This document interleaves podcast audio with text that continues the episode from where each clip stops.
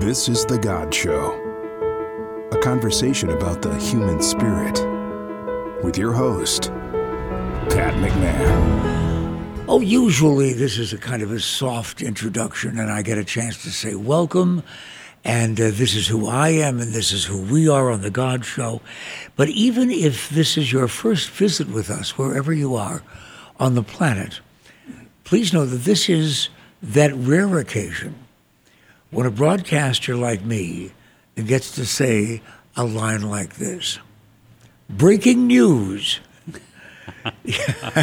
and that, that chuckle you hear in the background is actually our reporter giving us all the details of the breaking news here in the diocese that is Phoenix, Arizona, the Archdiocese of Santa Fe. And the bishop, relatively new now. How long has it been? Um, well, I've been here for a little over a year now, a year and a few months, yes. And uh, Bishop John Dolan Right. uh, from San Diego, Right. longtime California kid. 60 years of my life until this guy named Pope Francis uh, called me up and said, I need you to go to Phoenix. and offered you the wisdom of being in Suns territory and uh, Diamondbacks territory and Cardinals territory. Absolutely. And, and, uh, and the Coyotes, we can't forget that. Oh, thank you very That's much. Uh, uh, all right, the breaking news, though. You, y- you really do have a big story, not just for Catholics, uh, but it's it's an exciting story, and I want you to do the details for our audience. All right, Pat. Well, uh, you know, the Diocese of uh, Phoenix is the seventh largest diocese in the in the United States. So a diocese is a collection of various parishes, uh, and over uh, it, a bishop will oversee those parishes, which are run by different priests and so on. And this is the seventh largest diocese in the United States, uh, following you know Chicago and New York and uh, some of the major major cities, and Los Angeles certainly being the largest. But um, we're we um, have been without a seminary uh, that is a formation place for our uh, men considering the possibility of priesthood. Um, so, as a result, we, like many dioceses, would send uh, guys to sort of regional seminaries. Like where? Oh, uh, everywhere to uh, some in some cases other countries. So we would send them to the North American College in Rome, or uh, where they would study, say, at the Angelicum, or uh, some of the other um, major uh, uh, international theologates. But our guys, for example, right now are being sent to Denver to a place called St. John Vianney. Uh, It's an institutional model. So uh, a lot of uh, these regional seminaries uh, have that institutional uh, model, kind of the older style uh, model, um, which has worked, and I believe um, up into a point, and I think this is the point where things need to change. And people may say, well, uh, fine, except for the fact that I'm a Baptist or I'm Jewish or uh, I'm uh, one of the Eastern faiths. And uh, what difference does that make to me? Well, it's breaking news, not just for Catholics, but also Christianity, I think, in general, uh, when you're talking about something as important as the education of future educators. Right. And uh, so uh, this is big news because we're going to have our own seminary here. When? Well, it, in some ways, it had already started, but without the title seminary. We had a house of formation called Saint. Um, well, it was called Nazareth House, and it was a, a repurposed convent uh, at St. Gregory Parish, and uh, it was basically to hold uh, a couple of uh, a number of our guys who were uh, basically going through uh, AA programs, um, and uh, while they were studying, just getting some of their basic uh, education out of the way, they were also uh, being formed in a house, and it was a way for us to kind of see them before we sent them off to a seminary, a, a, a traditional seminary. So we would have maybe a year or two to look at these guys, and they would have a chance to look at us.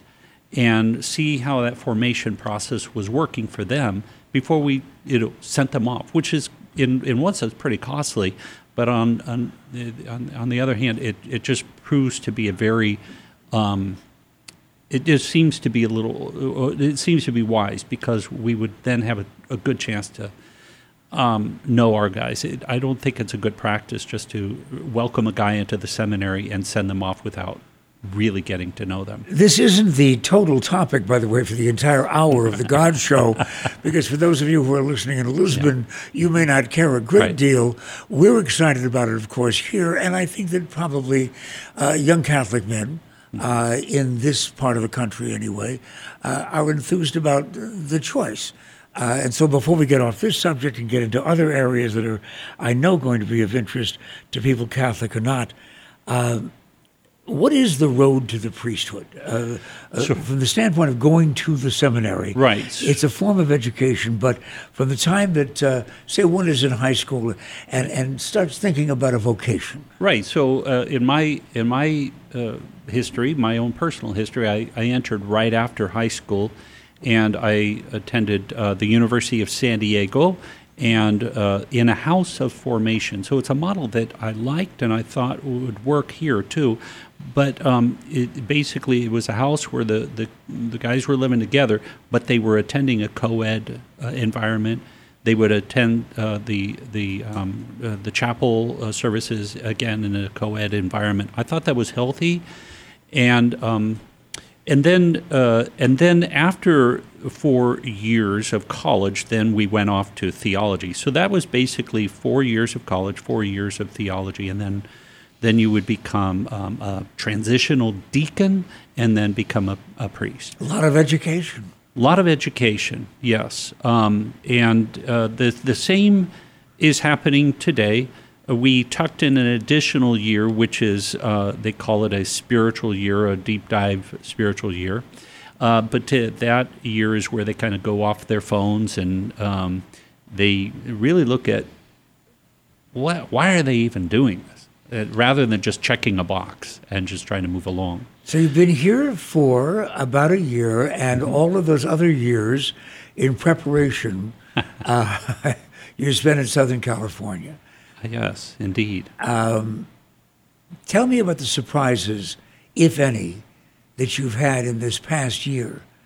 Oh well, um, a number of surprises. Probably the, the the biggest surprise was just the sheer size of the diocese of, of Phoenix. Uh, San Diego had eight thousand square miles. This has forty four thousand square miles. The northernmost parish is in scenic Arizona, which is you have to go out of the state and come around the Grand Canyon and get to this little uh, town. It's wonderful. It's a joyful town. It's beautiful, actually, when the, especially during winter months. But um, it, but it's a lot of driving. Puts a lot of miles on the car. Um, and but I also find that uh, the, the, the level of hospitality has been just magnificent here, and I guess I'm, I'm happily surprised by that. Um, that in a way that I I, have always enjoyed San Diego, kind of that laid back attitude, but I think the attitude that we bring here in Phoenix is that level of, of hospitality. I think it's just great. But I've been surprised, I would say, um, at the, the enthusiasm that I find in people from uh, within our tradition, but also in the um, in the Jewish tradition. I had the the joy of being there um, for one of the more, um, more recent uh, Jewish uh, holidays, uh, and uh, just interacting so beautifully with the um, the rabbi there, um, and then connecting with people of other traditions uh, as well. It's it's it, it's exciting, and it, to me, I think that's a, a beautiful. Um, uh, it says something very beautiful about this particular region of Phoenix. Um, that again, that level of hospitality which crosses all cultures and all religions and all and all the rest. I find it to be beautiful in this way. As one of the folks that you San Diegans, I say you because there's still a little San Diego left uh, in you. I know that. Still a lot. uh, but I'm one of those zonies. Yeah.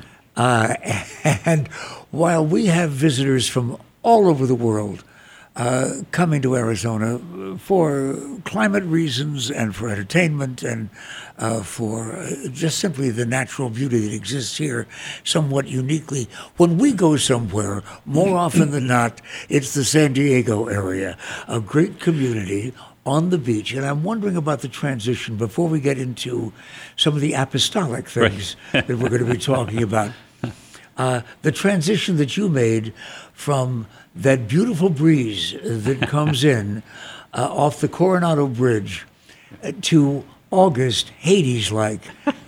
in Phoenix, Arizona, has well, it been tough? Well, yeah, so uh, you may recall I was I was um, brought in. Uh, I came here on August second, uh, twenty twenty two. So that's when I was installed. Uh, but you know, in, in, truth, the Diocese of San Diego included two counties, which it, it, uh, including um, Imperial County. So I used to enjoy going out to the desert um, and filling in for guys as they were taking off for vacation, and it was just always a wonderful experience for me. Uh, regarding you know the Coronado uh, Bridge and all that, one thing I have noticed, Pat, about the, the when people say that they're going to San Diego uh, for vacation in August, I now ask them what part of Coronado because they all say Coronado. They all go to Coronado. it's like that island isn't big enough for Arizona. But at any rate, they seem to do that. The horse racing people go to Del Mar. Well, indeed, yes. when you uh, when you got here, uh, you were talking about the fact that there were a few surprises. Uh, but can you tell me at the end of a year, what changes you would like to see made soon in the Diocese of Phoenix?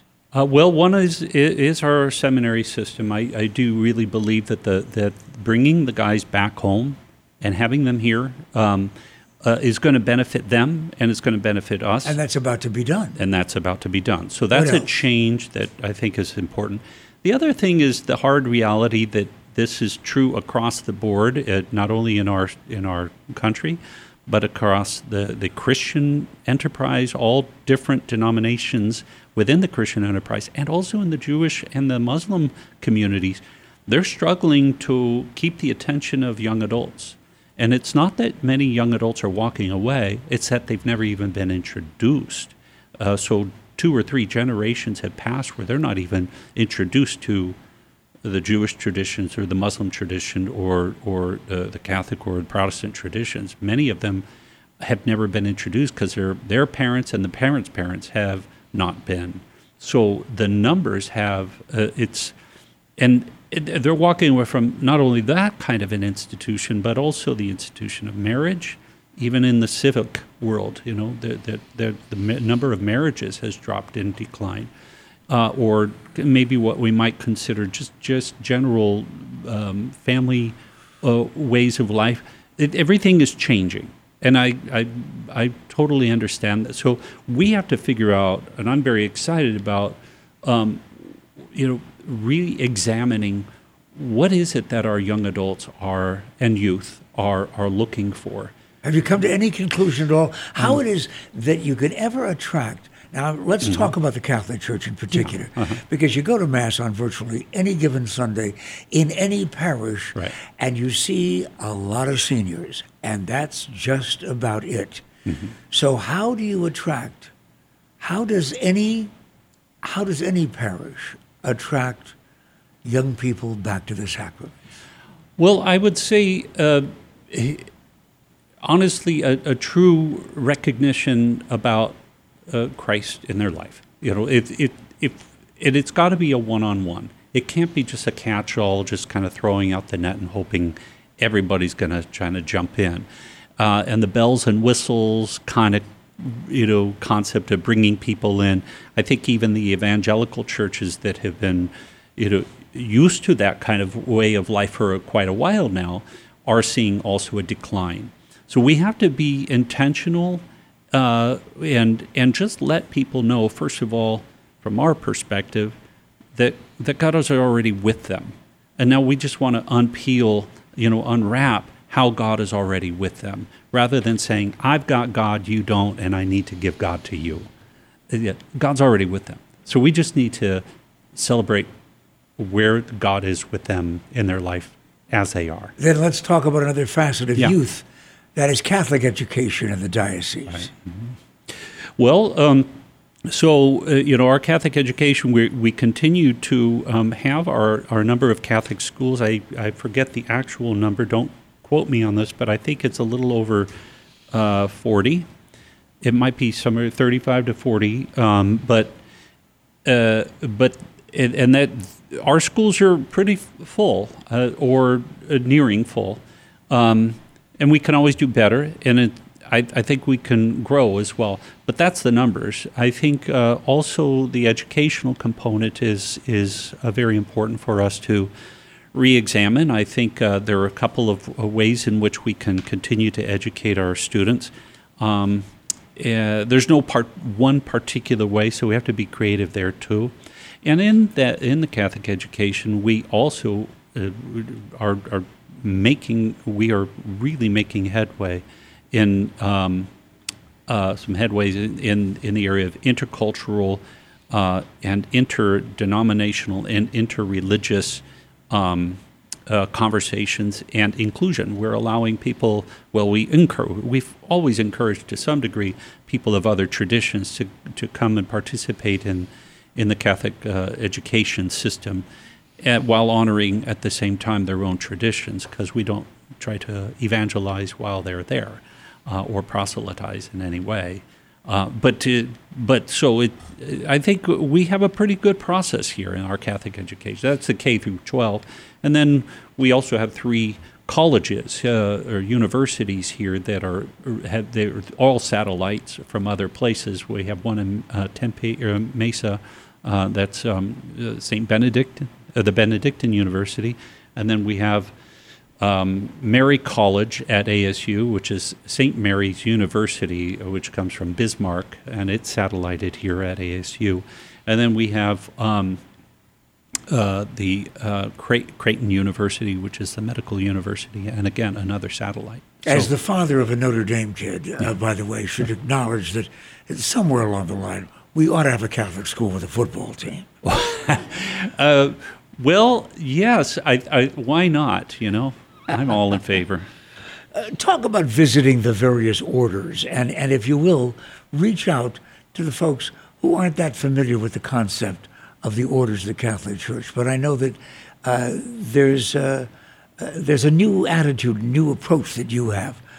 Oh, you mean to the religious orders? Yes. Yes, yes. So, well, uh, Phoenix has always been, you know, blessed with various orders, and I think uh, many people uh, think that you know all priests are in the same, you know, and if if you're not Catholic, you probably wouldn't get that. But um, within the church, there are what we call diocesan priests. You know, so those guys who are going to be going through our seminary program, they're studying to for the diocese of Phoenix. So they are diocesan priests, or what you might even call secular Catholic priests.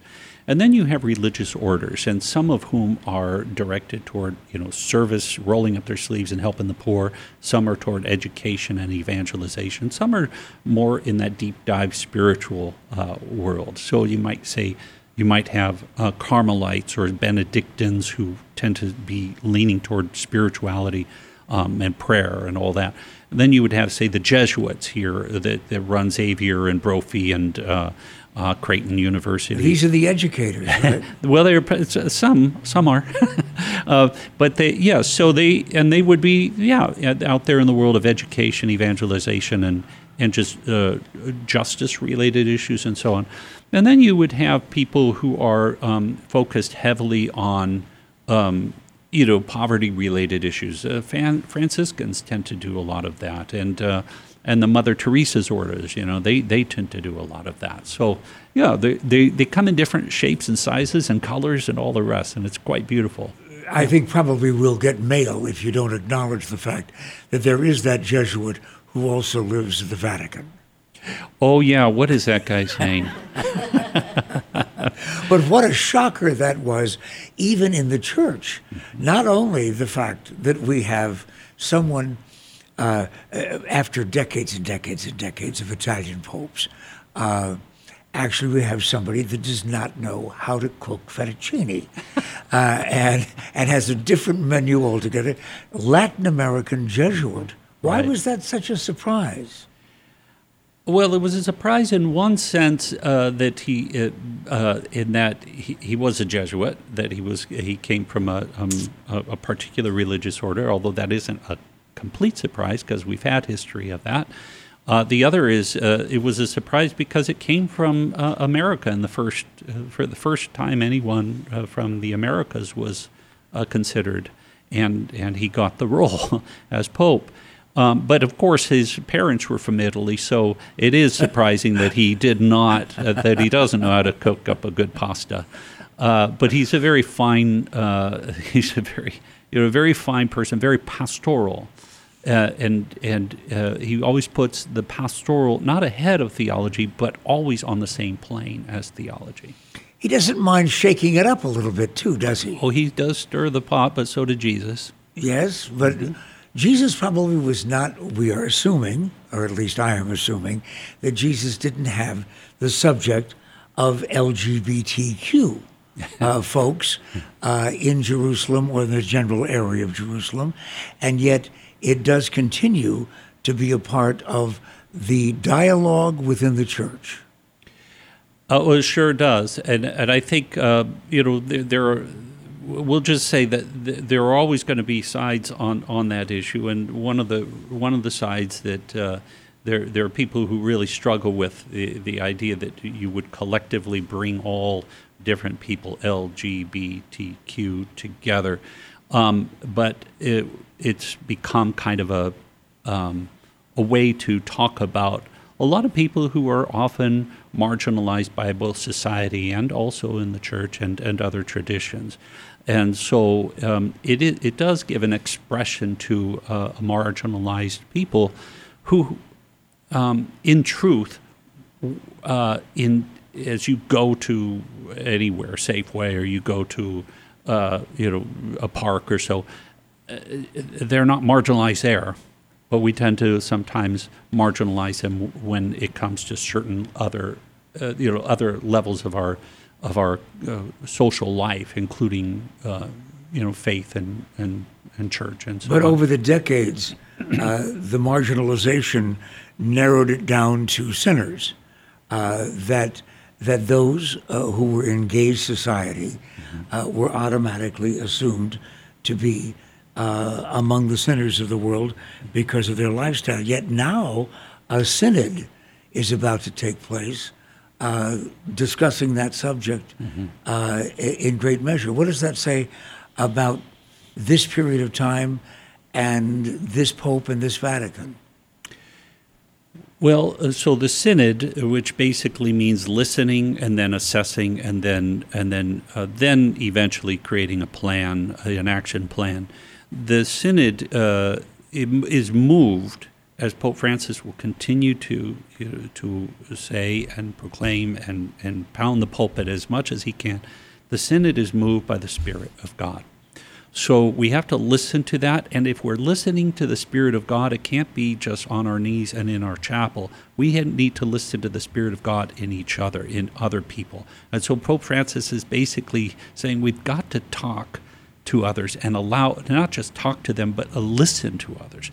And uh, that includes people who are often marginalized. And from that, then we assess where are we going, therefore, as a church? If we're only speaking to the choir, we're never going to get anywhere. And, uh, and because Jesus always challenges us, you know, it can't, we can't just speak to those who are in the temple, you know, in his day and age.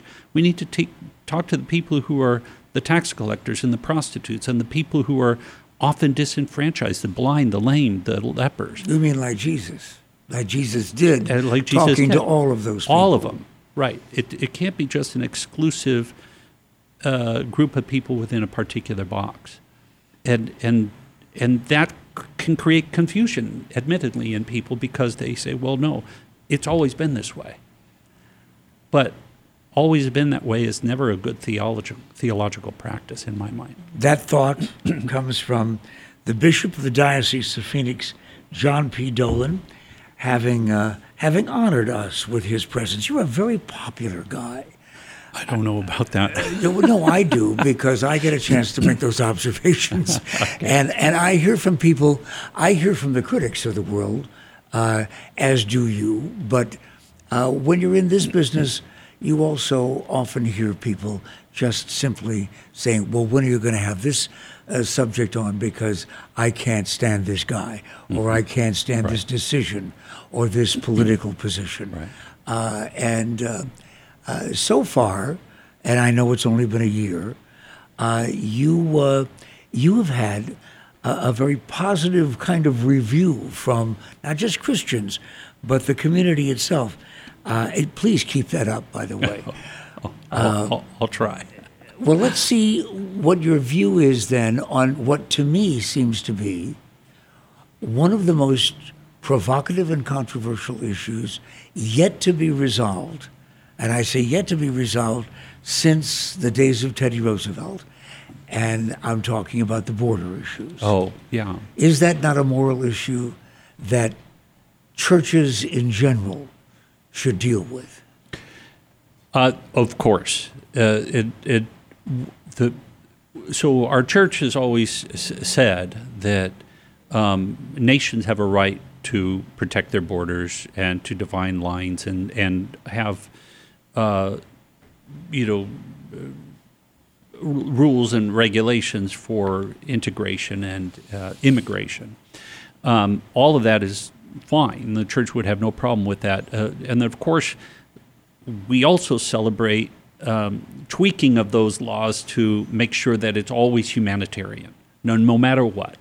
Uh, so uh, even if the laws are absolutely strict, there has to there have to be humanitarian principles in play, and when we say things about people, those people, those, uh, or not even those people, those criminals crossing our border, those, uh, without focusing on the fact that they may be in truth refugees, you know, or desiring Im- immigration and they are following all the procedures.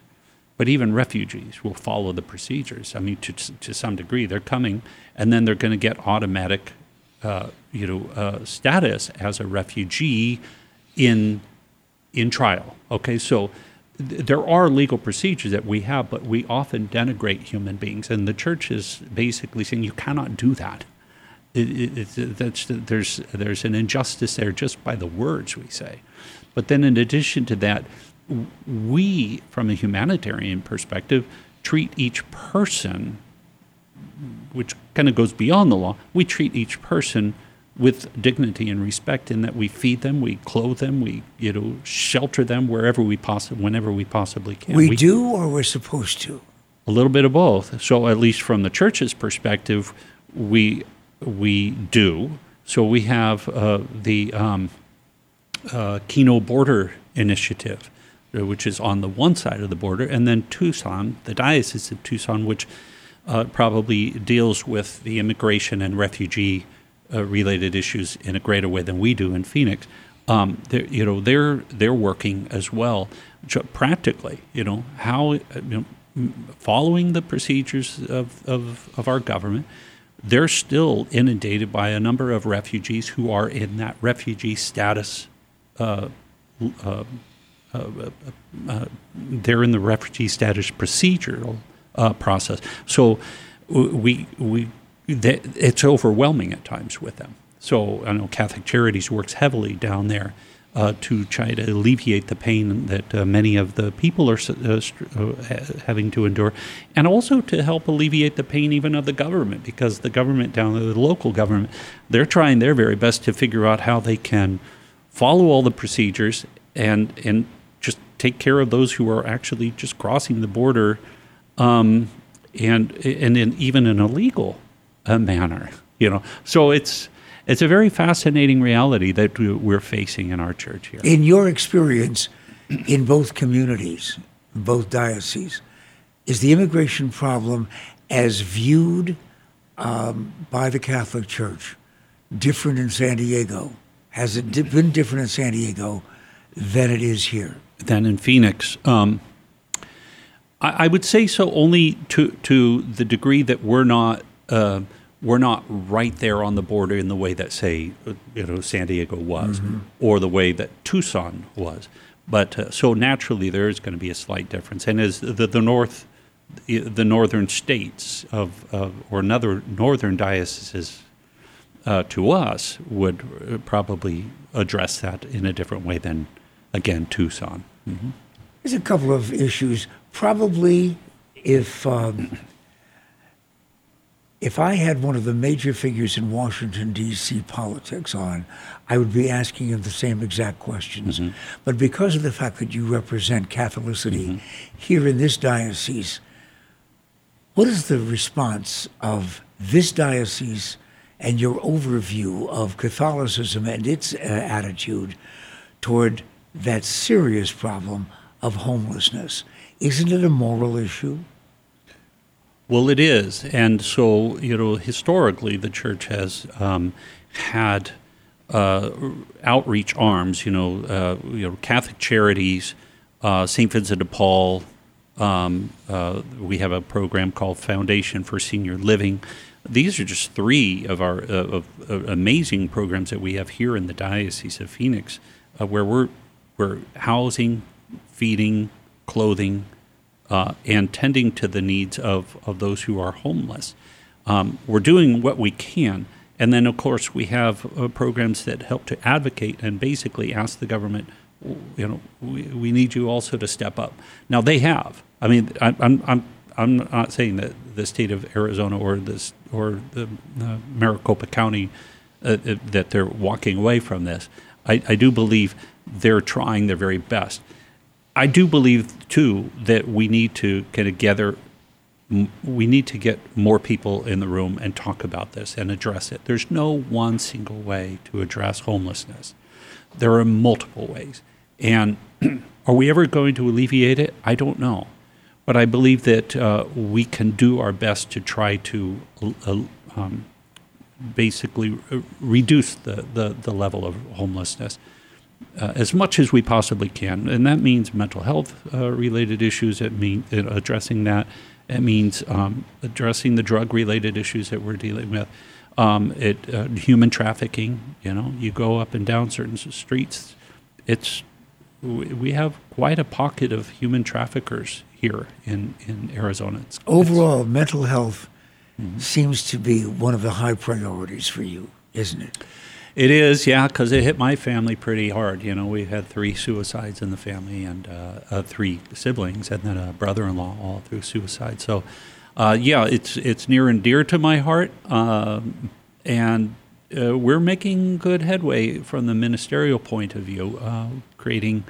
Uh, pockets of education and also um, collaboration, working with people who are struggling with mental health, and letting them know there's nothing to be ashamed of. It's just, just it's no different than wearing corrective lenses. If you have a, a slight hole in your brain, you know that reduces blood flow, you know, or neurological issues, should be treated in the same way that we treat, say, a broken arm. There's no shame in a broken arm. There's no shame in in, in a brain that has some struggles. It, it's just human. But And why it- does the struggle? Why does the struggle continue to grow in the United States? You must have asked yourself because of that close proximity that suicide has had with you Yeah. in your life and your family. Uh, you know, our, our family is a little unique in that we were always, I, I would say, unique to the discussion. Uh, in that our, our whole family, you know, we were we went to church. We went, you know, we were very closely bonded with our community down, you know, and on the street. We were very heavily involved in life and and good things and prayer and God and the whole of the rest. And uh, but I we had clearly some neurological disorders, and that's a different reality. And we could be triggered, obviously, in our family by situational issues that might face us, you know, drugs or whatever. And th- we had a couple of our family members in, in the drug, uh, they, they got into drugs, you know, in the 60s and 70s. Can and happen even in the Dolan family. it sure can. But I think today, what are the triggers? So if you are susceptible to, say, depression, or if you're susceptible to high anxiety or levels of um, manic depressive disorder and so on. What are the triggers that can put the people in in um, over the edge? And one of them is the lack is the the level of isolation partly through COVID that we discovered, but even before and after that, the isolation that we're seeing with um, social media, where now we're just connected to our phone and disconnected from society, uh, that's uh, really troubling, and that that alone can act as a trigger, and there are many other triggers. The most troubling thing to me, I think, of of all uh, that is attached to that uh, unthinkable term and experience uh, suicide is when you hear about counselors talking to nine year olds and 10 year olds, mm-hmm. elementary school kids yeah. who have had self destructive thoughts. Yeah. It may have always been, I just didn't know about it. Right. Yeah, I, I the, it, that's a very good question. We, it may have always been, and we just didn't know about it. Uh, but now that we're talking about it, uh, we're eliminating, peeling back levels of shame. We're able to talk about it and then put a spotlight on it. Yeah. Well, we have certainly asked you in the middle of this program about 84 of the most serious subjects, expecting you to deal with all of them before the end of the show. But let's lighten things up and find okay. out a little bit more about John P. Dolan. What what is it that you enjoy on a personal basis? Music? I do. I, I, I, uh, I have a the, the Google account, and I'll just say, "Hey Google, play." You know, so that's great. I, I love. Okay, but no, but what do you what ask kind of, Google to play? Oh, well, uh, gosh, I, I, tend to like jazz music because uh, it's easy to listen to while I'm doing other stuff. So um, just kind of, you know, bar jazz kind of music. It's kind of fun. That'll be a headline probably sometime right. in the Catholic Sun coming up. Not that I've ever been to a bar. you just like the music sitting outside. of course. Uh, theater. Uh, well, you know, surprisingly, I think since COVID, I haven't been to a movie in a while, uh, that kind of theater. Um, and sadly, even though right across the street from the Diocesan Pastoral Center, we have um, uh, the Herberger. The, the, yeah, the Herberger. Yes, I, I, haven't been there, and I want to. Um, I, I, need to step up my game in the cultural world of Phoenix. It's some very, very good theater throughout yes throughout the valley. Yes. And, uh, and great uh, music centers in Phoenix and Tempe and Scottsdale. I recommend all of them to you.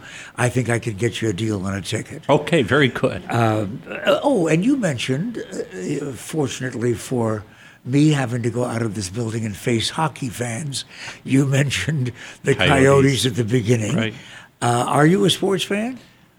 I am, uh, but because I've been drinking from a fire hose in the last year and a half, I really haven't had a chance to connect with any of our uh, sports figures today. I did go to the Diamondbacks game. Just we had that nice Catholic night there, oh, uh, yeah. which was great. Uh, that was despite the fact that uh, that we couldn't pull out a win, but no, but we're in the playoffs. But we backed our way into it, and anyway, to get to the playoffs is a good way. Yes, and uh, since this program is recorded a couple of days in advance of the first play, uh, then who knows what may possibly be going through Diamondbacks fans' minds. Of course. Right now.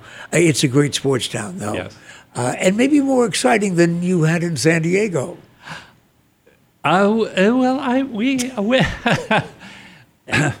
There's a there's a similarity between the two in that uh, most uh, most of our fans are coming from other places, so it's uh, it's, it's hard I think uh, for, to keep that sustained uh, vigor for for sports uh, here in Arizona, as I found in San Diego. many people are coming from other places to to live. Yes, please note going to a, a Diamondbacks game when Chicago is in town, when the Cubs are in town, right. uh, you will find an enormous number of Cubs jerseys. Oh, I, I, can imagine. As happens with the Cowboys and the Cardinals. Oh, oh, wait a minute, hold it. We won that one, didn't we? uh, you, uh, you like what you found here so far? Do I like what I found Yes, here so yeah. far? You you came Yes. from you came from a lovely place. No no uh, negative reference intended toward Fargo, but if you're if you're talking about North Dakota, South Dakota, the midst of Montana, and those January winters, uh, well, that's a real transition. Right. But San Diego has a wonderful exotic appeal, as does Phoenix. It, it it certainly does. Yeah, both both do, and uh, they're they're absolutely beautiful. the The issue for me is to get out and enjoy the beauty. You know, it's kind of like the the movie A Room with a View or the book A Room with a View. That first chapter, they want that room with a view, and then they never look out of it. You know, so Are you telling me that the staff is driving you into an early grave? Is that? no, I think we're. Uh, I I just need to get myself out there and just enjoy what what the beauty of of uh, Phoenix. There's that. Let's talk. great. Let's talk about the, the diocese as compared with uh, some of the other dioceses who are having some major economic problems, economic stability problems, because of lawsuits. Uh, Yeah. talk about that, please. How stable are we here? Uh, we're we're doing we're doing pr- relatively well. I have to say the the, the diocese of Phoenix, um, we, you know, we're in the plus column, which I think is always a bonus. You know, um, uh, and other dioceses are going to struggle. Some of them are uh, struggling not because of the lawsuits necessarily, but just because of the sheer, just the the the, the where they're si- situated and they're they they might be remote and so on. Some of them declaring bankruptcy, though, and then of course, yes, of the some are. lawsuits, Correct. uh, based on the suits against the diocese. Yeah. uh, as a result of the accusations against the priests Yeah. regarding Child uh, abuse. Child abuse. Yes. That has to be. It, it, I, I think as a as a practicing Catholic for generations of Irish people, uh, it is a horrible reality uh, every single time that there is a headline story about that. But for someone to be in the clergy, it has to be worse. Well, particularly since, I mean, in truth, and this is not, uh, this is going to be sounding like I'm distancing myself from this, but uh, in truth, uh, you know, these cases uh, date uh, back to the 80s, um, and uh, uh, they they date before the 80s, I should say. And even though we have worked heavily toward eliminating that and working on child protection uh, uh, processes and so on, when these old cases are coming up, it's disheartening. Um, but then also on occasion, on occasion, when some new cases pop up, even when you're doing everything in your power, we're getting all the psychological testing, we're doing all of the things to make sure that everyone is uh, following all the levels of suitability. They're attending all of the necessary courses to pass every year. We have to have that happen all of the different things that we're putting in front of the priest, and yet still someone might do something that to uh, to um, a member of a, a young a young man, a boy or a girl. And while That's it's just- inexcusable in any organization, in any church, Right.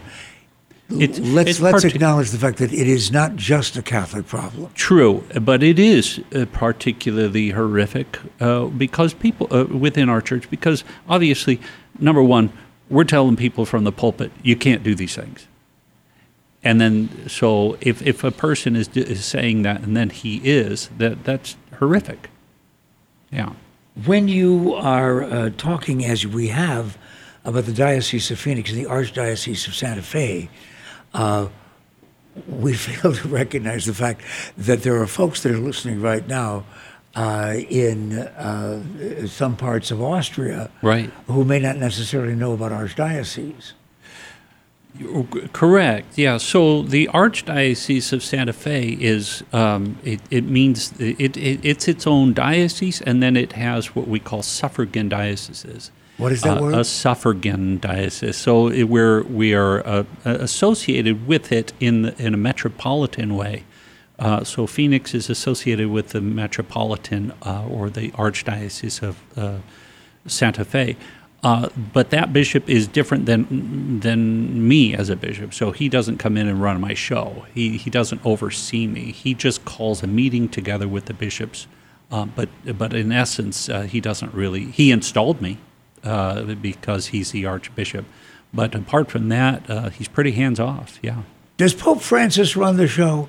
Does Pope He- Francis or any pope actually decide on his own independently that, um, well, Yeah. it's a subject coming Yeah. up with the synod, Yeah. female priests? Uh, he, uh, he would. He, I suppose, it. You know, all things are possible because it, it, we are a different. Uh, we're different in, it, it, uh, in respect to other traditions within the Christian enterprise. In that, um, you know, not only do all heads, you know, turn to Rome, but and then, but Rome also calls the shots. Whereas, say, in the Anglican Church, uh, all heads turn toward Canterbury, but each diocese calls its own shot. So Canterbury will offer suggestions and and and uh, and, and so on, but it's different. And and uh, so when Pope Francis says something on a universal scale, uh, we're probably going to listen. But on the other hand, um, we do have a, that level of independence. So I am the bishop of this diocese. He can't just come in uh, and just say, I'm moving this priest from this parish to the next. He can't do that. Uh, So, uh, but uh, to your to your question about, I forget what it was you had Oh, uh, uh, female priests. Yeah, yeah. So now that's a that would be a that would be a, a dogmatic, uh, uh, a, a doctrinal issue rather.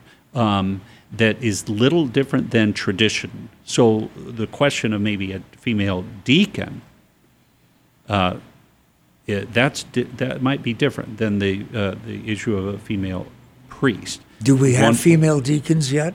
we had in the past in the tradition of our church.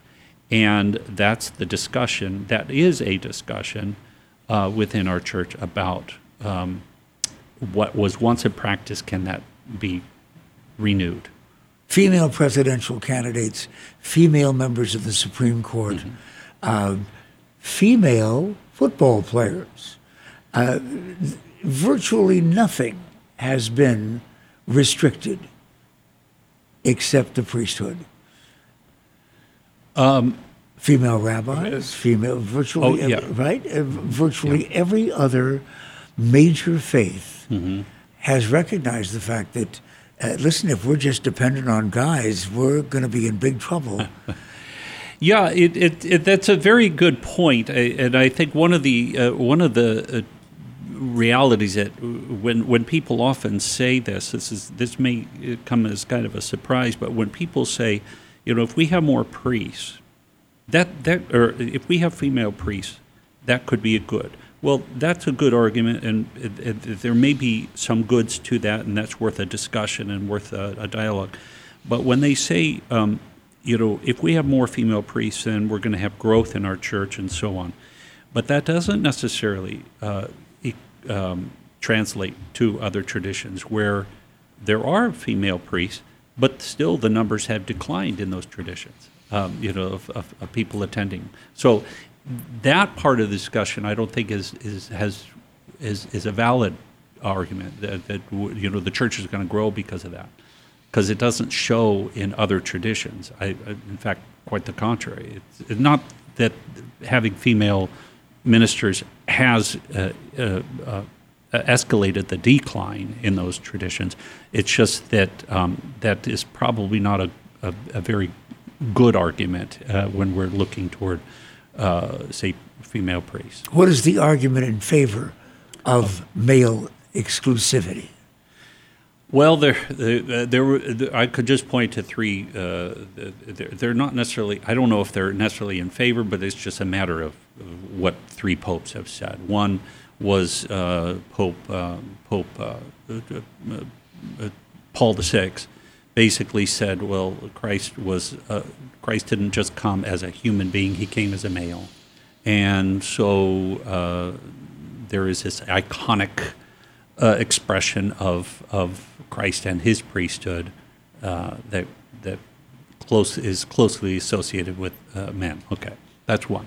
The other is um, uh, John Paul's uh, John Paul II's thing was if I could have, if, if Jesus could have, and he certainly could have, because we know he did a lot of other things, uh, he would have.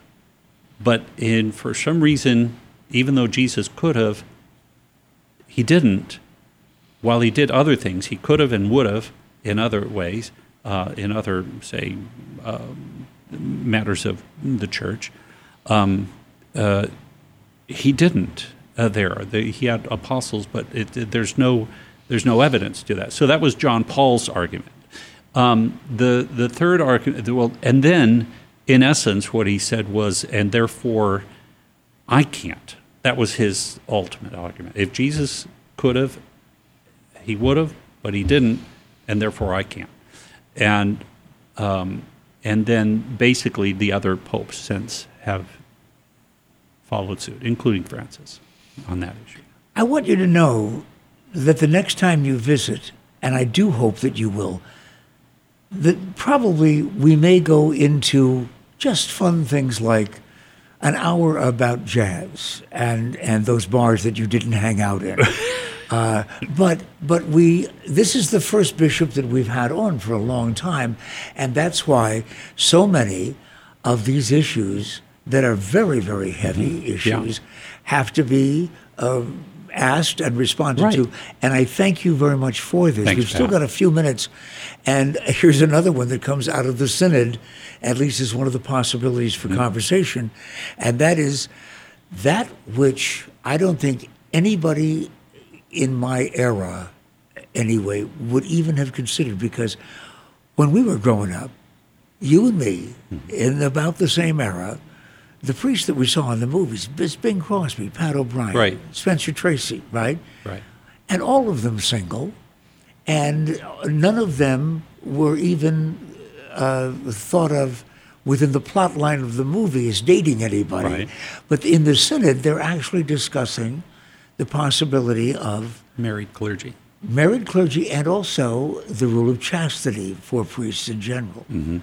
Uh, is that a good idea? I mean, and and and why would it make any difference in the construct of the Catholic Church?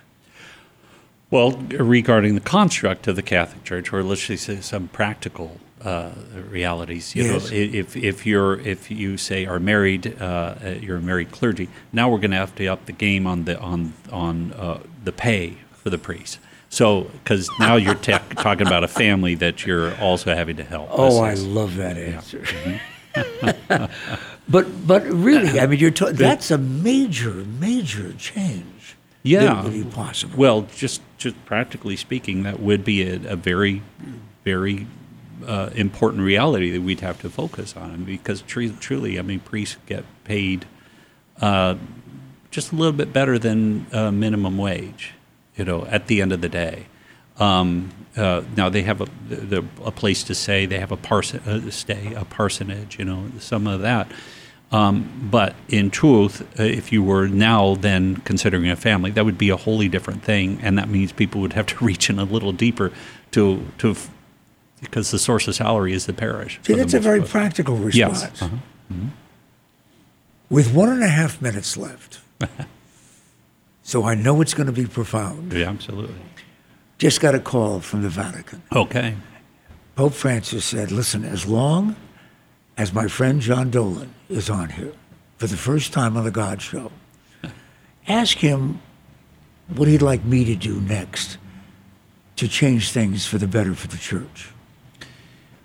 Well, I would I would hope that uh, His Holiness, and I've I've even asked him this when I had a, a chance uh, uh, to to go to what they call the Ad Limina uh, um, uh, meeting there in Rome. I, I had asked him if he would be able to say more about uh, mental health, and um, that he would be able to shed a spotlight on that reality that it's it's not something to be ashamed of um, and we need to expose it um, and to let people uh, uh, shed that light on it and let people know that mental health is um, is a reality. It is a scientific reality. It's not a emotional reality.